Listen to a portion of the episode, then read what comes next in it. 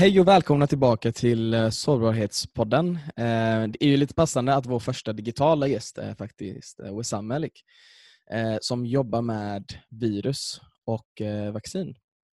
Ehm, det har ju varit väldigt mycket oro på sistone med tanke på coronapandemin och det är väldigt många människor som sitter hemma just nu och eh, oroar sig både för sig själva, sina äldre och människor som sitter i riskgrupp. Så jag tänkte att vi skulle besvara lite av de vanligaste frågorna eh, för att kunna ja, kartlägga lite hur det ser ut för oss just nu, vad vi kan göra och vad, hur, hur corona påverkar oss människor i helhet.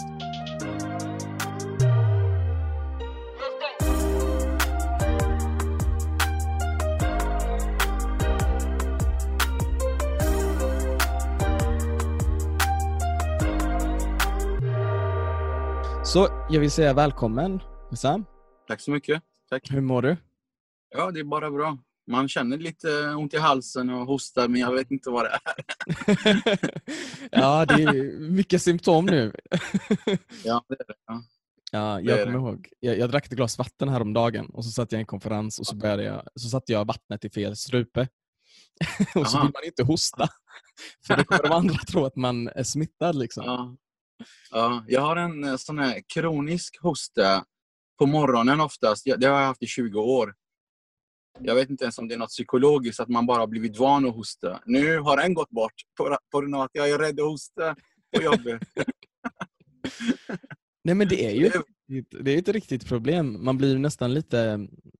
Man skäms lite om man är förkyld eller om man har lite hosta eller har några små symptom och ändå vistas utomhus. För man är lite ja. rädd att andra ska veta.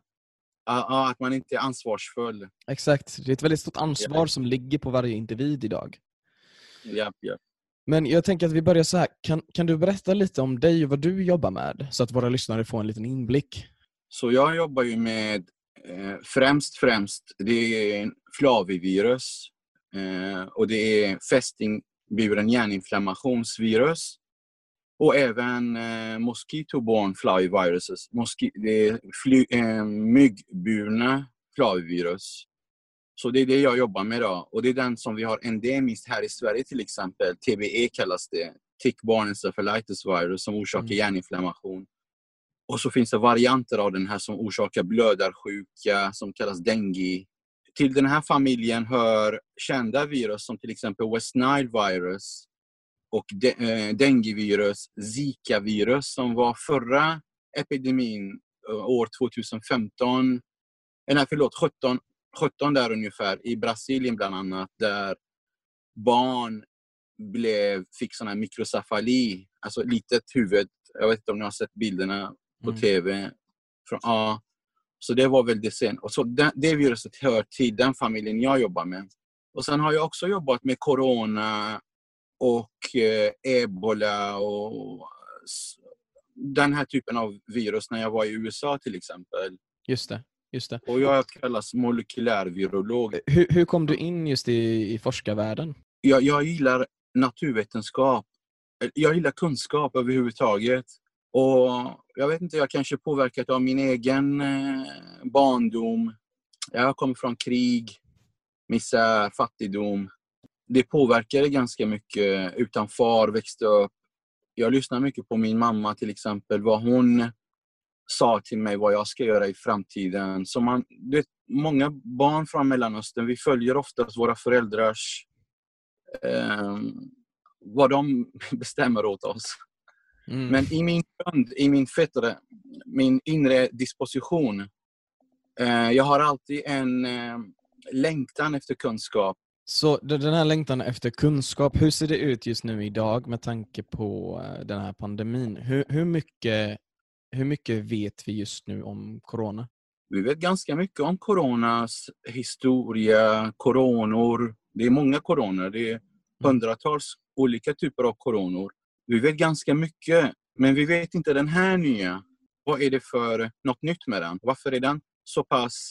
Eh, varför har den hittat en bra balans mellan smittsamhet och dödlighet och även att gå under radarn, att kunna infektera men inte synas. Så det mm. här viruset har plockat en balans som är den perfekta balansen för ett virus att kunna sprida sig, inte vara så farlig, men ändå lite farlig och smittsam. Från virusets synvinkel, från virusets perspektiv, den vill ju inte döda sin världscell. Den vill ju sprida sig, så den vill ha den lite sjuk så att den kan sprida vidare. Om den dödar direkt världscellen, då dör också virusets eh, evolutionära fortgång. Du, du nämnde Ja. någonting att, ja precis, du nämnde att det har funnits flera olika coronor och att det här Ja, inte är den enda coronan. Hur, hur många coronor finns det? hundratals coronor. Det, du måste komma ihåg den här coronaviruset är ett RNA-virus. Så eh, jag vet inte hur mycket jag ska gå in i terminologiska... Men jag, Mm, nej, men du, hålla du, kan, du kan förklara, det är ingen fara. så det finns en central dogma bland liv. En, en dogma bland liv. En central dogma när det gäller genetik. Där allt liv bygger på den, den arv, arvsmassan som vi har. Jag och du och Mm. växter och djur och bakterier. Eukaryota celler och prokaryota celler. Vi bär på ett DNA som arvsmassa. DNA Mm. som, som transkriberas till RNA och RNA translateras till protein. Och det är det som bygger oss. Mm. Människor och djur och allt. Och det finns i alla celler alltså? Alla celler, allt, allt som heter liv. Mm. Virus är inget li, li, det är, det är inte liv direkt. Den har, den, har inget, den har ingen egen metabolism. Den, måste, den är, det är en parasit som måste livnära sig.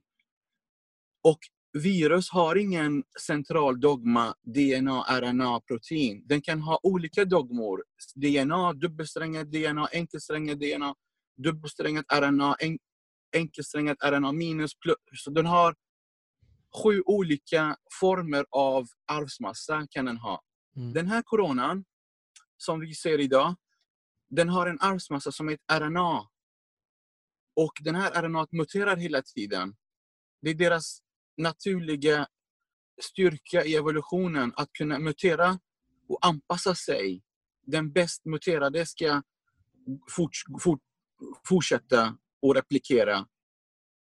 Så den här coronan, vi vet enligt molekylär genetik att den anfadern till den här coronan vi ser idag, den är 12 000, 10 till 12 000 år gammal. Så med tiden, under den här tiden, den har evolverat och blivit bättre och bättre och kunnat anpassa sig till olika världsceller, olika djur. Så det finns idag fyra grupper utav eh, coronor. Det kallas alfa-coronavirus, beta-coronavirus, gamma och delta. Då. Och de här som infekterar människor, eh, de tillhör den här beta-coronavirusen där också corona 1, eller förlåt, sars 1 som kom 2003. Eh, sars 1. Den här heter sars 2. Eh, MERS finns också en annan som tillhör samma grupp. MERS står för Middle Eastern Respiratory Virus. Och då Så- är det från Så, så corona är då alltså en sars-2 typ virus? Ja, det är den. Ja. Och vad innebär det? Att det just är en sars-2? Ge- Genetiskt är den väldigt lik den här sars 1 som var 2003. Och hur farlig var sars då? Vid den tiden? Den där sarsen som var 2003, eh, den hade en mortalitet, mortalitet betyder dödlighet, med, den hade på 10 procent. Så den dödade en av tio. Mm. Den här har en lägre mortalitet. Den har säkert under två skulle jag säga. Och, och om ett år, två år vet vi mer om den här. Och jag tror, nu är det inte här, det är bara vad jag tror, den ligger nog på en procent tror jag. Mm. Dödligheten, den här. Så den är inte lika dödlig som sars 1. Men den har en högre smittsamhet än sars 1. Och den där sars 1 var en symptomatisk virus. Det betyder den som blir sjuk, den som blir infekterad blir sjuk. Mm. Den här, nej. Den som blir infekterad blir inte sjuk. Eller blir lite sjuk, milt sjuk. De flesta. Den här attackerar de som är svaga i samhället. Genetiskt eh, sjukdomar. Den typen. Mm. Så det finns alltså fyra stycken typer av corona som vi har kunnat identifiera, Grupper. fyra kategorier. Ja, grupper. Alfa, beta, Ja. gamma och delta. Ja. Och vilka, vilken av dem är det som, var det som smittar människor? Den här nu tillhör beta-versionen. Okej, beta. Så de här, de här, de smittar människor, men de, de finns inte i människan. Alltså vi har ju fyra andra coronor, Mm. som, som eh, fyra till sex säger man, som kommer med säsongsinfluensa. Det har vi alltid haft. Jag har haft det, du har haft det, alla har haft det. Så vi har det i Corona. vår kropp? De andra fyra som inte orsakar eh, någon sjukdom, kanske lite hals, lite förkylning säger vi. Mm. Varje år har du väl gått och sagt jag är lite förkyld, jag har lite ont i halsen, eller hur? Mm. Ja, det kan vara corona. 20-30 procent är corona. 70-80 procent kan vara influensa. Så en vanlig förkylning är alltså en av dessa sex stycken coronor? Förkylningen och hostan är en symptom utav en corona. Okej. Ja. Men, men till 20 procent. Resten kan vara något annat. Mm. Vet Ja. vi vad det här andra är för något? Ja, det kan vara milda... Du kan bli förkyld av ganska många olika saker. eh. Ja, Men symptomen är väldigt lika. Visst är det så? ja. Ja, Ja. ja visst är det det. Jag menar, det är så med symptomen är lika.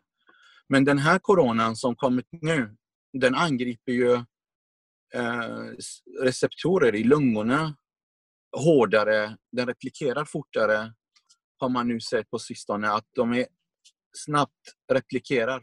Men hur kan man då identifiera eh, ifall det är corona eller ifall det är något annat som man eh, är smittad av? Så de här coronorna, de har konserverade eh, regioner i sitt genom. Alltså, viss, vissa delar av genomet är konserverad. Så genomet är då koden som bygger upp det här viruset?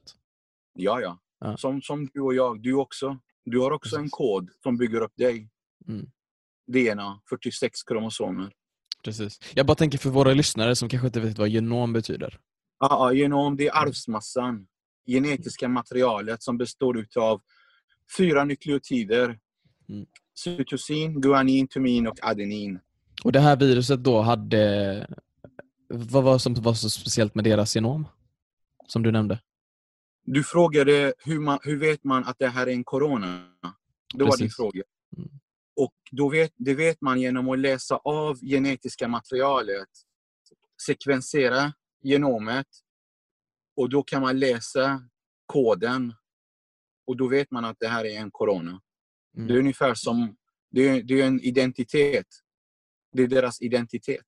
Hur, Ja. hur, gör man det, hur gör man det idag i praktiken när man ska kolla eh, för eh, smittestning eller om man ska kolla om någon har corona? Hur gör man det i vården idag? Okej, det finns två olika tester. Nu i början, i början vill man veta om man har virus. Mm. Då tar man en sample från näsan eller munnen, för det är där den kommer in, eller hur? Mm. Och, in, och infekterar cellerna för att föröka sig. Då tar man eh, sample, eh, Salivtest ungefär? ja ungefär. Ja. Och i det finns ju RNA, RNA, själva viruset. Tar man det här och först måste man inaktivera viruset så att den, man dödar viruset eh, så att den inte smittar vidare så att man Mm. kan jobba med, med den säkert. Hur Så gör man man det? Hur, hur Man- man-? Värmer upp, man, man vär, värmer upp eh, i 60 grader så dör den. Så är det vid 60 grader viruset dör? Ja, För många har ju sagt, alltså det har ju kommit massa artiklar och eh, information, fals, falska information om att det är vid 27 grader. Och det är väl inte sant då antar jag? nej det här, är en, det här kallas, nej det är absolut inte sant. Mm. Att inaktivera viruset vid 27? Ja precis, att det dör vid 27. Det är, Ja, det är många inte som argumenter- det, ja, det är många som argumenterar för att när det kommer till sommaren så kommer det bli varmare och då kommer viruset att dö. Är det sant? Du menar, du menar 27 är i, vid 37 grader människan. Precis. Och, och, och den lever i, i oss. Så den kan inte... Eh, nej, det är inte sant det du Mm. säger. Eller Jag vill, jag vill bara att du, jag vill bara att du ska bekräfta det. Nej, det är så, inte sant. så att det inte går runt Att- folk och tror att det kommer dö vid 27 grader. När man säger sommar, det betyder Mm. inte värme bara. Mm. När man säger sommar, det betyder solens UV-ljus. Mm. Som slår DNA och krossar RNA. Okej. Det är det man, man pratar om när man säger sommaren kan döda viruset. Det betyder solens UV-ljus. Men även värme självklart. Värme är inte bra för eh, de här virusen. Det Kallas, det finns två typer av virus. Det finns virus som kallas nakna virus och så finns det virus som kallas eh, membranbundna virus. Membranet är mycket känsligt.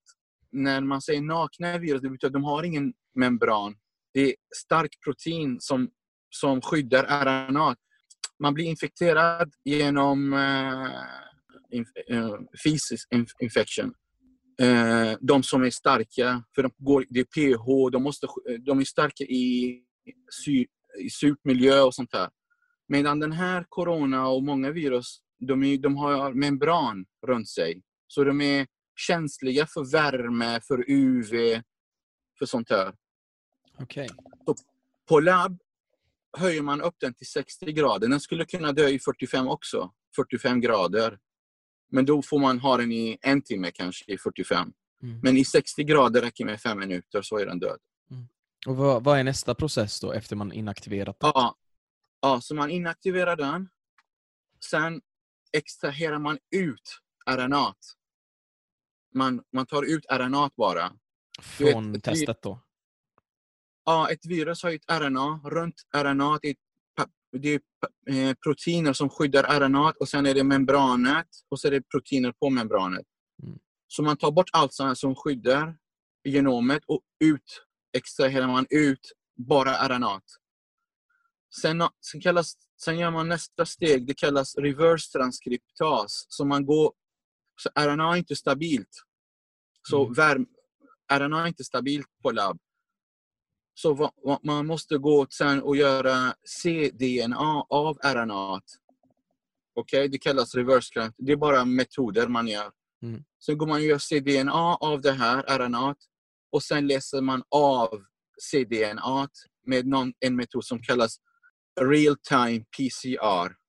Det är, jag vill inte, jag behöver inte gå djupt i metoden, det blir bara jobbigt. tror jag, tek- Det kanske blir lite för avancerat, ja. Ehm, Ja. Men det är bra Men att man- man, ut de här man bitarna. av- Mm. man läser av hur många genompartiklar finns det. Hur många sekvenser då som kommer efter Ja, varandra? Sekvenser läses och är det många sekvenser då vet man att den här personen är positiv. Finns det ingen sekvens, det betyder att det är negativ. Han har, den personen har inte viruset. Men den här processen låter som att den tar lite tid, eller hur? Nej. Eh, en timme, två timmar. Sex timmar kanske. Så det tar sex timmar för att kolla en person ifall de Ja. är smittade för eh, corona. Ja. Försöker man på något sätt hitta ett snabbare sätt för att kolla smittrisk? För just nu är det bara att kolla om någon har det, om någon är positiv för det. du. Ja, just, just det. Jag, jag går tillbaka till din första fråga, hur man Mm. testar människor som har... Så det här är ju ett test där man testar att man har virus. Mm. Sen när man har fått virus och, bli, och blir sjuk, då produceras antikroppar 28 dagar, ungefär en månad senare efter infektion. Mm. Kroppen agerar. Kroppen måste ju skydda sig nu. Kroppen, nu har någonting farligt kommit in. Det bildas immunresponser mot det här viruset. 28 dagar senare ungefär har vi fått någonting som kallas IgG. Och det är den här antikropparna som bildas helt enkelt. Och då kan man gå och testa. Till exempel man kan testa mig och dig. Mm. Om vi har antikroppar mot corona. Aha, Tarek och Sam har eh, antikroppar. Alltså har de blivit infekterade men de blev inte sjuka, men de har antikroppar. Tarek och Sam kan gå i samhället och jobba, för de kan inte bli smittade igen, för de är skyddade nu. De, om vi blir smittade där ute, då, då har vi antikropparna som kan klära, som kan krossa viruset tidigt. Det är som en immunitet. Exakt, det blir immunitet. Men om tillräckligt många människor i, i, i vårt samhälle bildar antikropparna, då kallas det flockimmunitet.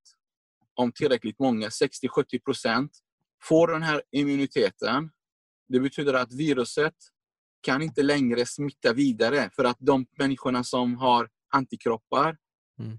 kan inte bli smittade. Och då dör viruset med tiden i Mm. den personen som... Och så blir han också, får också antikroppar och så, sådär. Mm. Jag vet inte om jag var tydlig där. Men... Jo, men det är jättebra. Jag tänker på den här med Mm. immuniteten. Det har ju funnits vissa fall där någon har blivit smittad, sen blivit frisk igen, men sen fått corona ännu en gång.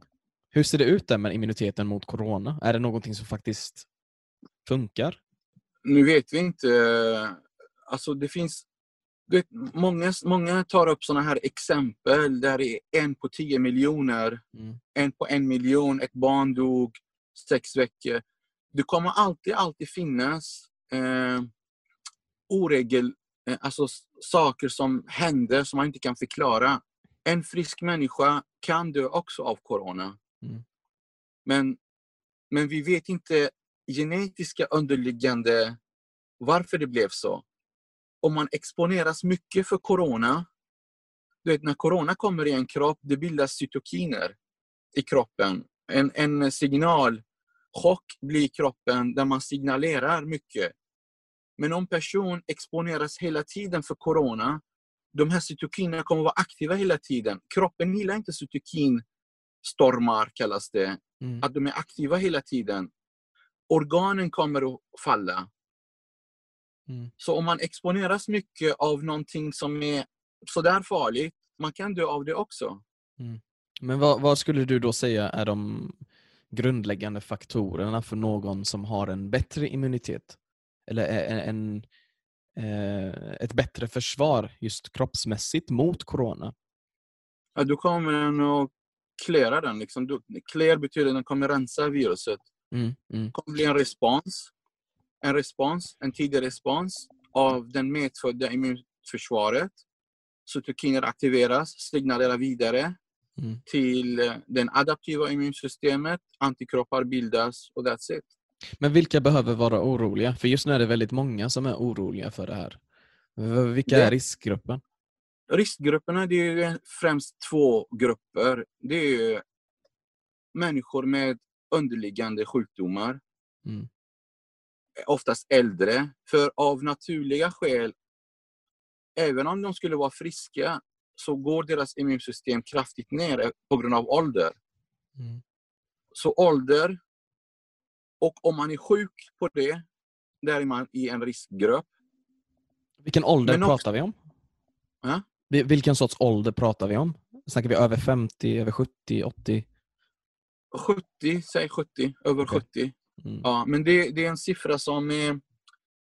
Alltså det finns 70-åringar som är friska. Och, och, men, men immunsystemet går ner ganska kraftigt vid 75.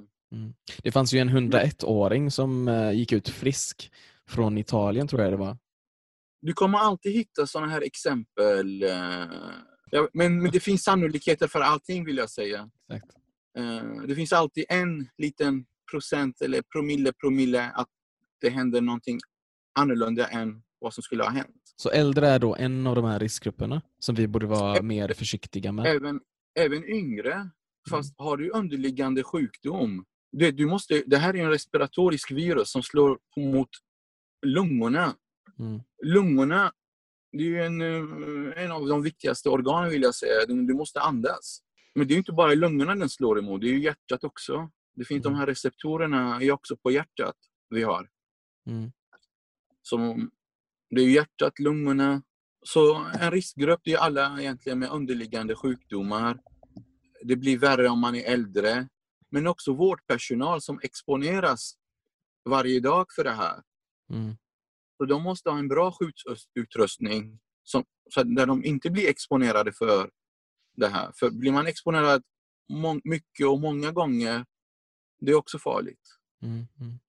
Jag tänker i, mi- i mitt fall, um, jag har ju haft bland annat vissa sjukdomar. Eh, jag har haft lunginflammation tidigare, vilket har påverkat mig. Men jag tror inte det påverkar just nu att man har haft lunginflammation för två år sedan. Eller för fyra år sedan. Nej. Men hur påverkar eh, genetiska sjukdomar, exempelvis eh, cancer? Om man har haft cancer tidigare och sen blivit friskförklarad eller just nu går igenom en period för att till exempel var, var tredje månad tar jag blodprov för att kolla om jag fortfarande eller om jag har fått återfall eller liknande. Påverkar en sån sjukdom eh, Ja. risken för att bli smittad? Ja, har du en pågående cancersjukdom, har du pågående cancer och pågående behandling, då är, då är hela immunsystemet nere. Förstår du?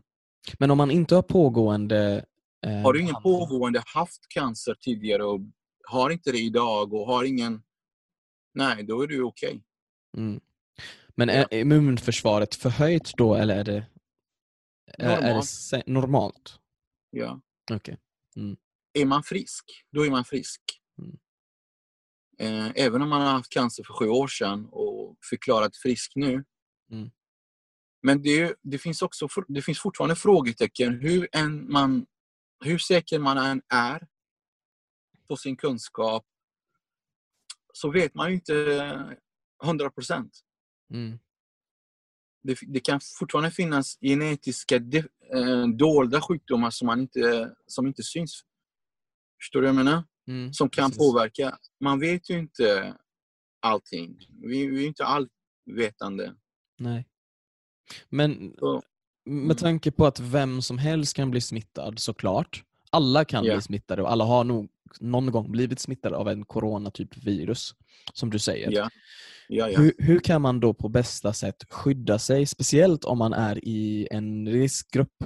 Hur kan man skydda sig själv och skydda andra från att bli smittade? Om man är i en riskgrupp måste man isolera sig helt enkelt. Mm. Det man måste vara isolerad. Vet man att man är i en riskgrupp, då ska man minimera att umgås till, till max.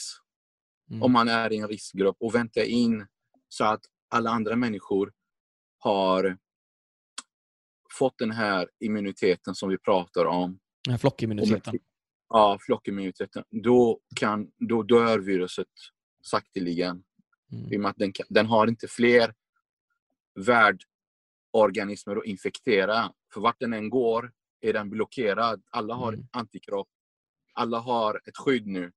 Så den blir isolerad och dör ut. Ehm, eller så är den... Kolla här, de här virusen är också, har en tendens att bli något som kallas attenuation. Att de blir försvagade med tiden. Mm. Så de får en hög peak. Och sen, de muterar ju hela tiden. Och sen blir de försvagade sakteligen med tiden. Mm. Så det är också en, en grej med många virus. eh, Att de blir försvagade med tid. Det är väl lite det som händer kanske i Kina just nu. Att det har nått sin peak och nu börjar det sjunka. Med tanke på att de har börjat bygga upp kanske flockimmunitet. Eller att de har isolerat så, så väl bra i Wuhan area. Ja. Mm. Men det är en diktatur också, så de kan isolera. De kan med hårdhandsken göra saker. Här i Sverige, vi följer egentligen samma princip. Att ni ska isolera er, ni ska göra så och så. Men vi, är fortfarande under en demokrati. Mm. Där man säger allt, allt det här och sen ska man ta personligt ansvar för eh, sina handlingar. Men sen är det upp till var och en att kunna... Vad, vad, är, vad är det som motiverar en människa Mm. i livet egentligen? Är det, är det att man ska bestraffas? Är- är- Ska vi ledas som får i ett samhälle? Eller ska vi ha dignitet och respekt och ta eget ansvar och lyssna på vad människor och experter säger? Mm.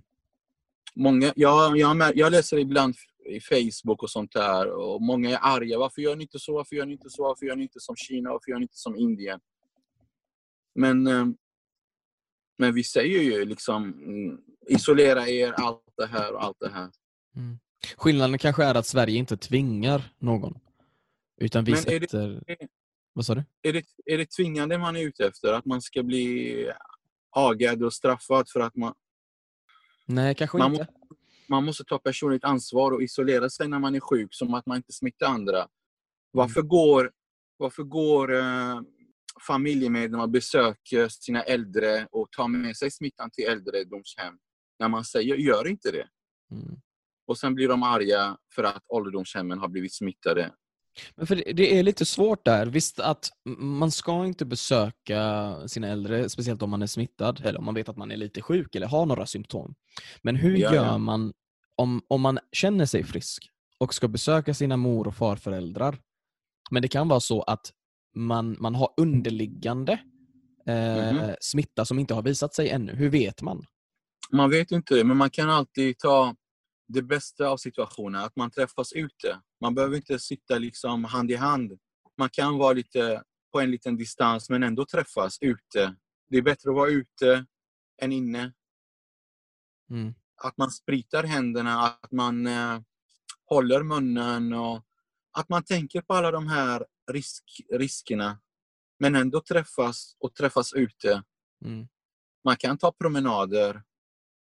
Mm. Om man nu vill verkligen träffas menar jag. Mm. Precis.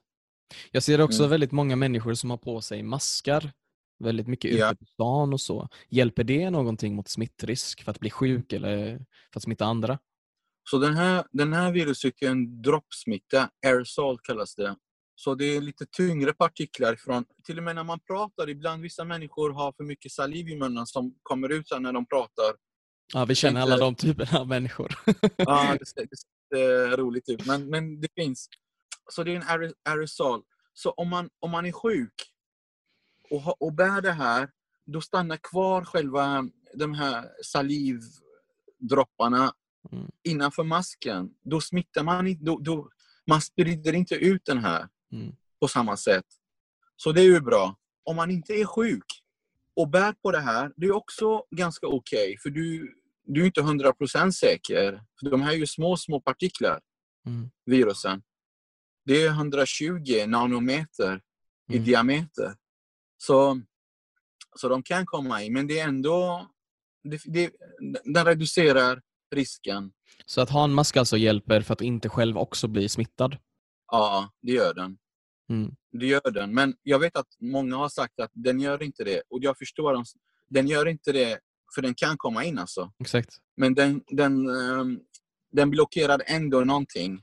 Ja. Det är bättre än ingenting helt enkelt. Bättre än ingenting. Mm. Så den blockerar ändå dropparna. Men kommer... Alltså kolla här. Det är också hur man handskas med de här... Eh, säg att någon hostar öh, här nu. Och jag har en mask och går igenom den här hostan fem minuter senare i luften. Jag såg aldrig honom hosta. Mm. Men jag gick igenom de här hostpartiklarna. Och hostpartiklarna, de här dropparna, fastnade på ytterdelen utav den här masken. Och sen när jag ska ta av mig masken, när jag kommer hem och tar av mig masken. Om jag tar av mig den på ett fel sätt, att jag, mina händer tar på ytterdelen av masken, då har jag fått det på mina händer. Och två minuter senare kliar i ansiktet. Och då har jag liksom, Ja. Har du fått corona liksom. då har jag fått den, Mm. corona. Hur länge kan coronaviruset leva utanför kroppen? Det här, jag sa till dig förut att det här är membranbundna virus. Så de är känsliga för värme, för fuktighet. Så de, många, många membranbundna virus, de, är, de, är, de överlever inte mer än en timme på yta. Mm. De gör inte det. 15 minuter till en timme. Men eh, med den här coronan, man har forskat nu ganska mycket och vissa säger att den är några timmar på koppar och fyra timmar på aluminium och jag vet inte den här. Mm. Men jag skulle nog vara på den säkra sidan och, och säga typ en dag för att vara säker. Okej. För att vara mm, en Mm. dag. Men i normala fall, i normala fall eh, inte mer än säg två timmar. När vi är på labb, i, när jag jobbade i USA på labb, då var vi på en sån här BSL-4-labb. BSL-4 är ju den högst, eh, högsta biosäkerhetslabb där man har här rymddräkter. Och sen, ja, och sen utav misstag att man tappar ett virus, så här, man tappar av misstag. Då får man gå ut från rummet ganska snabbt och vänta två timmar så att de här partiklarna går på, hamnar på golvet och sen går man och rensar och gör rent. Mm. Man går efter två timmar. Så. Men det här, när vi hostar och när vi nyser till exempel, håller sig Mm. viruset i luften? Eller sjunker det? Den sjunker. De här virusen är ju inte... De har inga... Det har inte De- med de luften flyger- att göra. De flyger inte så här som en, som en fågel. de är, det kan vara flera miljoner partiklar, virus, i en vattenbubbla. Okej. Mm. Och vattenbubblan, nu menar jag väldigt små vattenpartiklar, så som man nyser, du vet. Du har sett när man nyser, det blir en sån här Mm. Är typ, hos, typ hos frisören när man har det där vattensprutaren Ja, på lite sådär. Ja, Mm. lite sådär. Så det, det är de där, den typen av eh, vattenbubblor. Det kallas eh, aerosol eller droppsmitta. Och i, om bubblorna, om de här vattenbubblorna är ännu mindre, då kallas det luftburna. Då, då flyger de ännu längre och kvar i luften längre tid. Mm. Så det är, det är helt enkelt att hålla sig isolerad om man är i riskgruppen. Och eh, Ja. om, man inte känner, om man inte är i riskgruppen så måste man ha då ett personligt ansvar. Kanske inte besöka vissa människor och tänka, Absolut. tänka ett extra steg. Ja. Men vad, vad tycker du om det här med... Eh, vi har ju begränsat i Sverige till högst 50 personer sammankomst. Ja, ja. Är det här någonting bra? Eller är det någonting onödigt? Eller hur ser det ut? Vad säger forskningen? Vad säger statistiken? Alltså det finns ju ingen bra forskning på just den här coronan. Och, du vet, man, man, man pratar om R0, R0 eh, hur smittsamt ett virus är. Mm. Smittkoppor till exempel har ju 18, en person smittar 18. Oj, Det räcker, med, att- det räcker med att du går i samma rum och sen är du... Men den här viruset har ju en smittsamhet på en eller 1,2 det var. Så det har helt med smittsamhet att göra, hur man tänker när man säger de här siffrorna. Mm. Men i och med att man inte vet så mycket och det är panik och det är rädsla och det är människor som... Då vill man ju gå ner i de här siffrorna så mycket som möjligt. Mm. Kanske 50 blir 10 om två veckor beroende på hur många som smittas och dör och allt det här. Är det, här, alltså, är det här på grund av... Alltså, är det här backat av statistiken, av forskningen? Eller är, Ja. är det på grund av panik? Som vi Nej, nej, det- sänker siffrorna? Nej, det finns ju statistik och det finns en... Alltså de här människorna, experterna som, som kan pandemier och epidemier, Mm. de, de, de, har de har ju läst massa epidemier och pandemier genom historien. De har gått igenom flera stycken själva. Så det är baserat på erfarenheter, kunskap, Mm. virusets eh, smittsamhet, summering av den här totala kunskapen och så. För det är väldigt många som tvivlar nämligen på liksom, det svenska systemet, på på vår regering, på Stefan Löfven. Och eh, vi, vi, många tycker att man borde göra mer. Vilka är många? Vi- Många är de? som, många som skriver på Facebook, många som klagar, många som tycker vi borde göra så här och så här. Precis som du nämnde tidigare. Ty- Tycker du vi gör tillräckligt i Sverige idag? Som det ser ut nu? Jag tror vi går en... eh, Alltså kolla här Tarik, vi kan inte basera beslut baserat på människors känslor. Mm. Eh, Du har själv eh, sett en fotbollsmatch där domaren dömer och, och sen på läktaren sitter 60 000 andra domare och har helt andra åsikter. Mm. Eh, Det här är experter som kan sitt ämne. De kan sin grej. De utgår ifrån olika scenario. Ingen har facit i handen. Men det finns scenarier som man, man är påläst. Händer det här så gör vi så här. Det finns de här två möjligheterna att göra. Och så tar man, det är ju inte en människa som beslutar, det är en grupp av människor som beslutar. Mm. Och så går vi en väg. Jag menar, även om många säger att Sverige gör fel, Lö- Löfven är ju inte en virologexpert, han följer ju råd och sånt där. Men Sverige är mer, i- ur min, ur min synvinkel, eh, det är logiskt vad Sverige gör. Mycket mer logiskt än vad alla andra länder gör. Till exempel vilka då, tänker du? Till exempel, om du går och tror att du ska isolera det här viruset och den kommer dö ut på grund av att vi tvingar människor att sitta i karantän och hela, hela det här kittet och stänga ner allting. Det, det, är, det är inte logiskt någonstans och det är inte, det är inte verklighetsbaserat egentligen. För att du kan inte stänga ner allting. Rent ekonomiskt sett så kommer ju hela samhället fall, fallera och det påverkar negativt mot andra sjukdomar, andra människor. Och den här viruset, den kommer inte gå bort. Mm. Den kommer finnas. 80 procent av oss kommer få den någon gång. Det är sanningen. Vad, vad Sverige gör, från vad jag, vad jag tror, det är liksom att man ska sakta bli infekterad i samhället, inte fort. För om, vi, om alla blir infekterade snabbt, då blir sjukvården belastad och det går, kommer gå åt helvete för alla.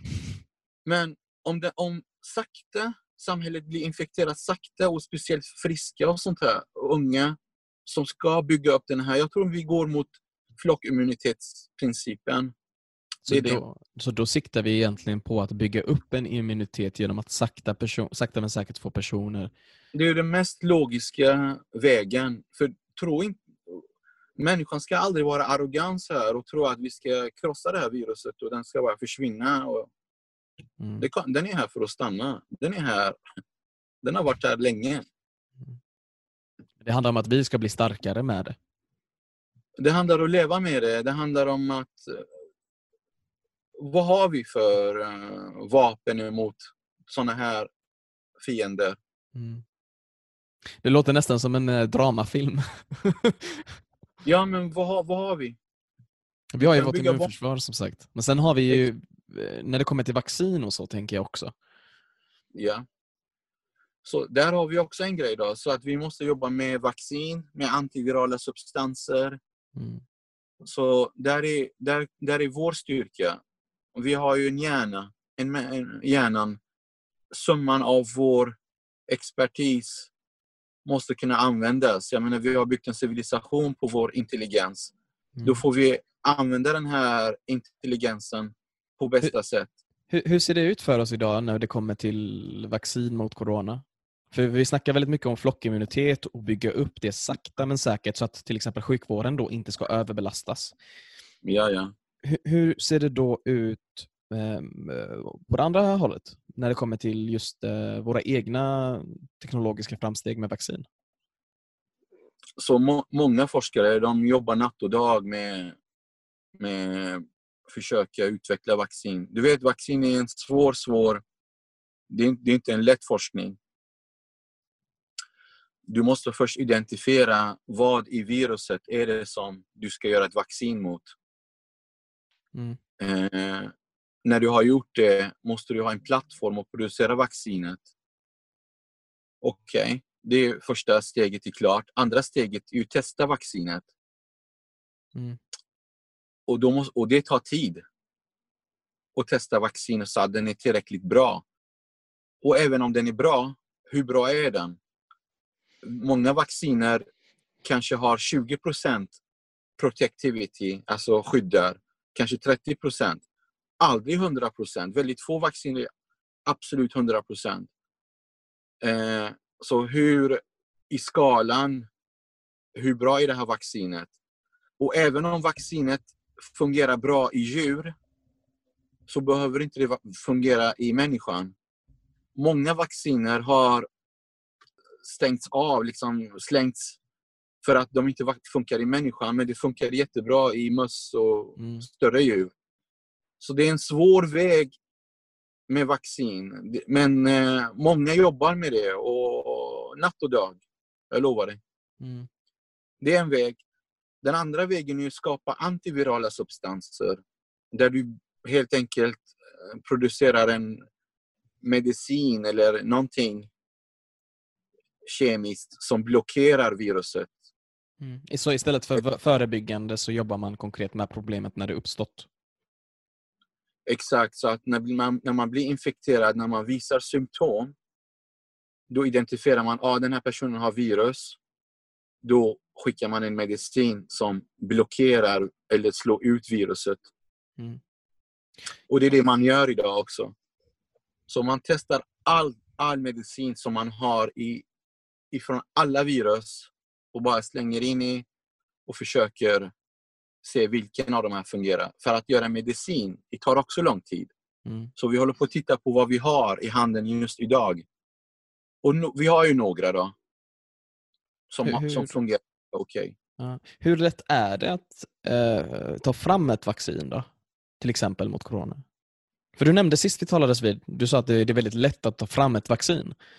Men problemet Mm. var inte att ta fram det, utan problemet var att kanske testa det. Så oftast när man gör ett vaccin, då gör man det mot något som kallas glykoproteiner. Det är standard.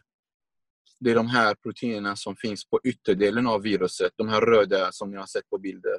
Så det kallas glyko. Det är den här som den dockar med i cellen. Det är Mm. den som den binder med. Oftast är de också immunogenes, immuno, immunogenicity. Det betyder att den är immunogen, att, att antikroppar bildas mot de här glykoproteinerna.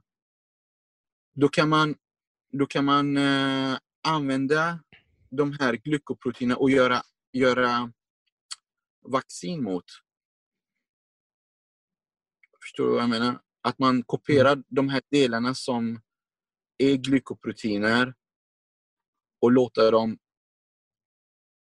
producera antikroppar mot bara den här delen. Du använder det farliga för att se hur du kan angripa det. Ja. För att se vad som produceras mot det till exempel. Ja, den här glykoprotein, det är ett protein. Så Mm. tar man den exakta delen utav det, inte hela, utan bara en liten del av den som är aktiv site, som den dockar med. Okej. Och då, då tar man den lilla peptiden, li- lilla proteinet och skickar in den i människan som ett vaccin. Just det. Mm. Och då tror kroppen, då ser kroppen den här lilla peptiden, men det är inget virus, det är bara Nej. en liten protein. Det är en signal, typ ungefär. Det är en signal, ja, det kallas antigen. Och då produceras antikroppar mot den här, det är det som kallas vaccin. Just det. Just Så att man, man härmar den här delen som är som retar upp immunsystemet. Men varför gör vi inte det idag då? Jo, det, gör- det gör de. Det gör de. Men borde vi inte då ha ett vaccin i, till exempel imorgon eller nästa månad? I sådana fall.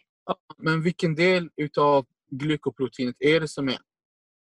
Som, vilken del är det? Det är det man tittar på. Även om du har den här lilla delen så betyder det inte att den foldas, att den... eh, Du vet, en protein har ju en primär, sekundär, tertiär strukturer. Så den ser 3D. Mm. Så om du tar den här lilla biten kommer den få samma struktur som originalet. Mm. Allt det här måste ju testas. Man försöker alltså efterlikna det så tydligt som möjligt. Så att Exakt. antikropparna Ja. blir exakt mot det faktiska viruset.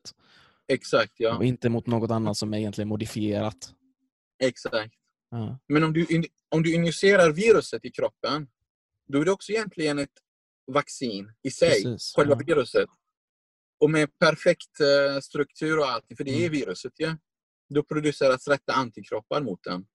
Men kan vi inte bara göra det? Till exempel om jag har fått corona och jag har Mhm. blivit frisk, då borde jag väl ha immunitet och jag borde ha eh, Ja, antikroppar man- mot det. det är det man gör också. Man tar serum.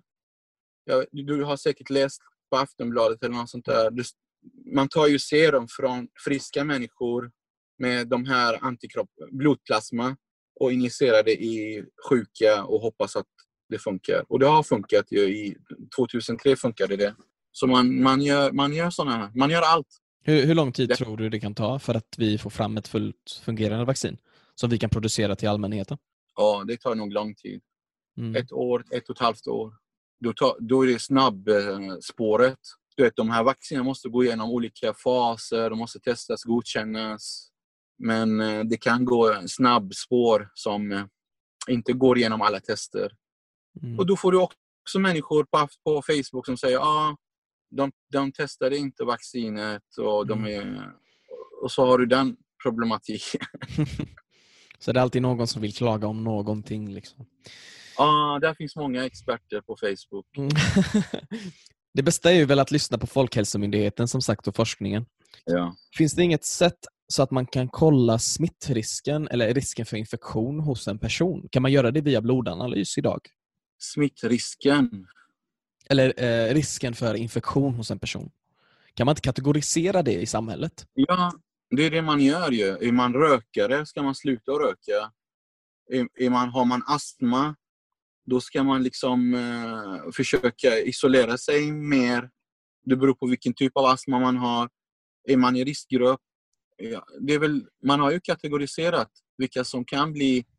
Alla kan bli infekterade, okej? Okay? Mm. Alla kan vi bli infekterade. Men alla är inte i någon riskgrupp. Nej. Alla kan bli infekterade. Ja du, men tycker du att man ska, man ska ha panik? Eller ska man, hur, hur ska man agera det här själv? Vad ska man tänka? Vad ska man känna? Man ska nog vänta ut den helt enkelt och se vad som händer. Ingen har facit i handen, Farid. Ingen. Men man måste ändå göra sitt bästa att inte sprida det här fort, utan låta det här spridas sakta. Mm. Vi måste skydda våra äldre. Vi måste skydda de som är sjuka. Och främst, främst måste vi skydda vår vårdpersonal och att de inte ska ha en hög arbetsbelastning under samma lilla tidsperiod. Utan det ska inte vara för många sjuka helt enkelt. Vi ska minimera den här smittsamheten så att de kan jobba och ta hand om de som blir sjuka Mm. på ett bra sätt.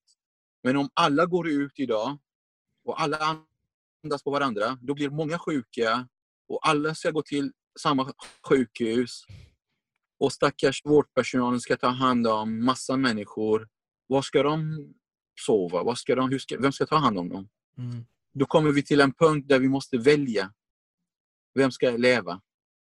Alltså det är jätteläskigt att behöva tänka på den situationen. Vilket, Ja. vilken stor press det ligger på våra vårdpersonal just nu. Jag, läste nu att eh, flygpersonal håller på att bli om, eh, utbildade till eh, sjuksköterskor och vårdpersonal nu, bara för att liksom hjälpa till. Ja, Finns det, på Exakt. något, finns det på något sätt vi, vi som är friska, vi som är hemma, kan vi hjälpa till på något sätt? Vad tror du? alltså från din, ditt håll, du har en blogg och du når människor. Då är ditt sätt att nå med information just det, jag, det jag försöker säga, att du sprider den.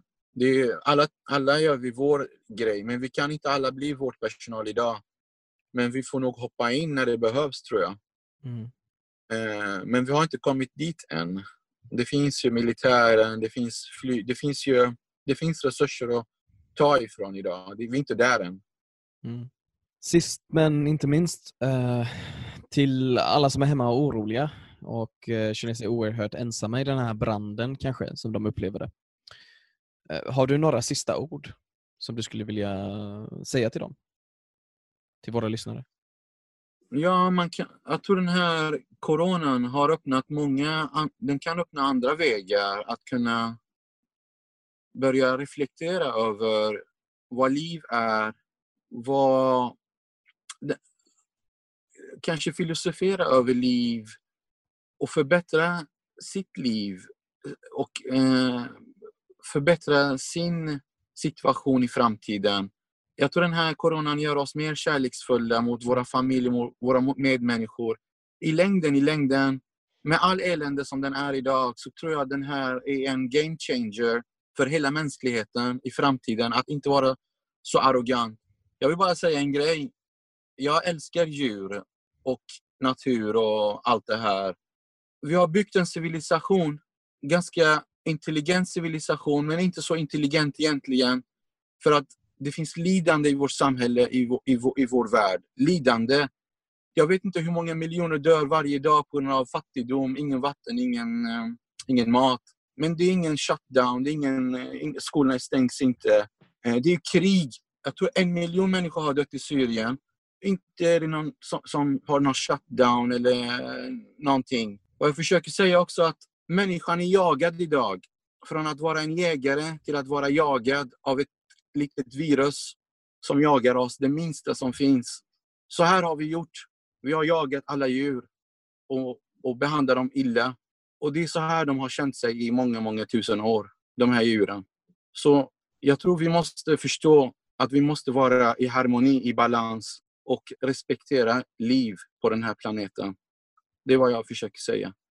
Eh, Så någonting måste vi lära oss från det här. Mm. Att, att, att vara tacksamma för att vi lever och, och respektera djuren. Och så en grej till bara Tarek. Eh, vi måste ändra på sättet att behandla vilda djur. Som fladd, fladdermusen till exempel, som är bärare av coronan. Den är av en anledning i sin egen grotta. Den bryr sig inte om någon och ingen, och ingen ska bry sig om den. Den lever i sin egen miljö, i sin egen habitat. Den vill inte göra någon illa och ingen, och ingen ska göra den illa. Men när människor tar den här fladdermusen, den har massa virus, inte bara corona, jag lovar dig. Men, men när de tar den här till de här marknaderna i Kina och sätter dem i burar intill hundar och katter och grisar och allt det här. Där kommer det bli en inkubation utav virus och ut kommer ett monster som den här coronan. Det, det, ska, vi, det ska vi inte repetera, det här misstaget. Låt fladdermusen vara där de är. Kina har ju bland annat nu efter hela den här pandemin, eller under den här pandemin, eh, förbjudit konsumtion av exotiska djur. Jag hörde häromdagen att de har gått tillbaka. Och de har gått tillbaka igen? Med eh, de här marknaderna. Jag vet inte hur säkert det är, men jag, mm. jag, jag vet inte. Mm. Jag tror jag håller med dig där. Vi måste faktiskt tänka på hur vi bland annat behandlar våra djur, men också behandlar varandra. Vi kommer mm. ju ut på något sätt starkare utifrån det här med större medmänsklighet för både våra äldre men människor också i behov. Och vi börjar tänka på varandra mer istället för att vara de egocentriska, kanske som vi har varit. Um, och det, det, det, är intressant att se, se det på att det, vi idag blir jagade av ett virus så som vi, vi kanske jagar djuren. Vad tror du lärdomen i det här är? Jag hoppas, jag hoppas att vi blir mer snällare mot varandra och mot, mot, uh, mot djuren, mot, mot naturen, mot planeten. Men jag är pessimist. Jag tror inte vi, lär, vi kommer lära oss mycket. Jag tror vi är en glömsk varelse. Mm. Det här kommer påverka oss kanske i 10-20 år och sen har vi glömt allting. Mm. Men naturen glömmer aldrig. Nästa gång den slår, slår den hårt. Det har ju påverkat naturen väldigt positivt, just det här viruset. Bland annat med Kina, gasmolnet över Kina. Och. Vi har mm. minskat våra flyg drastiskt, vår, vår trafik drastiskt. Men vi, vi, får helt enkelt se vad som händer efter den här perioden. Vi får helt enkelt mm. vänta ut den. Det finns inte så mycket vi kan göra utan att lita på forskningen och vänta på Folkhälsomyndighetens uh, förslag. Ja. Men ja. Uh, kan, vi, kan vi leva tryggt idag med att vi inte behöver få panik? Man behöver inte få panik av det här. Nej. Det finns hopp alltså? Det finns hopp, ja. Det finns hopp. Bakom varje berg finns en nedförsbacke. Mm. Men det finns hopp. Men vi har inte gått in i stormens öga än. Det kommer dö många fler. Det kommer, det, vi kommer gå igenom en svår period. Det kommer vi nog göra för att eh, vi vet inte så mycket egentligen hur, hur många människor som är smittade. Vi vet inte om alla tar personligt ansvar. Men kurvan går fortfarande uppåt. Den har inte, den har inte börjat gå ner eller börjat bli brant. Den är fortfarande på väg upp. Men den kommer bli brant. Mm. Vet vi ungefär när den kommer pika? Det finns två olika skolor. Vissa tror att sommaren kommer att trycka ner det här viruset. Vissa tror inte det. Man, man vet inte. Men mm. från min perspektiv, jag tror den här kommer avta. Men över, säg hela året. Herregud, det finns mycket, det finns mycket att prata om. Uh, ja. Jag får tacka så hemskt mycket för det här Tack samtalet. Själv. Det betyder jättemycket och jag hoppas våra lyssnare kan känna sig trygga i alla fall med att vi i Sverige gör allt vad vi kan. Och att det, det är personligt ansvar som gäller vi behöver tänka på våra medmänniskor mm. helt enkelt. Kanske på ett sätt som vi aldrig gjort tidigare.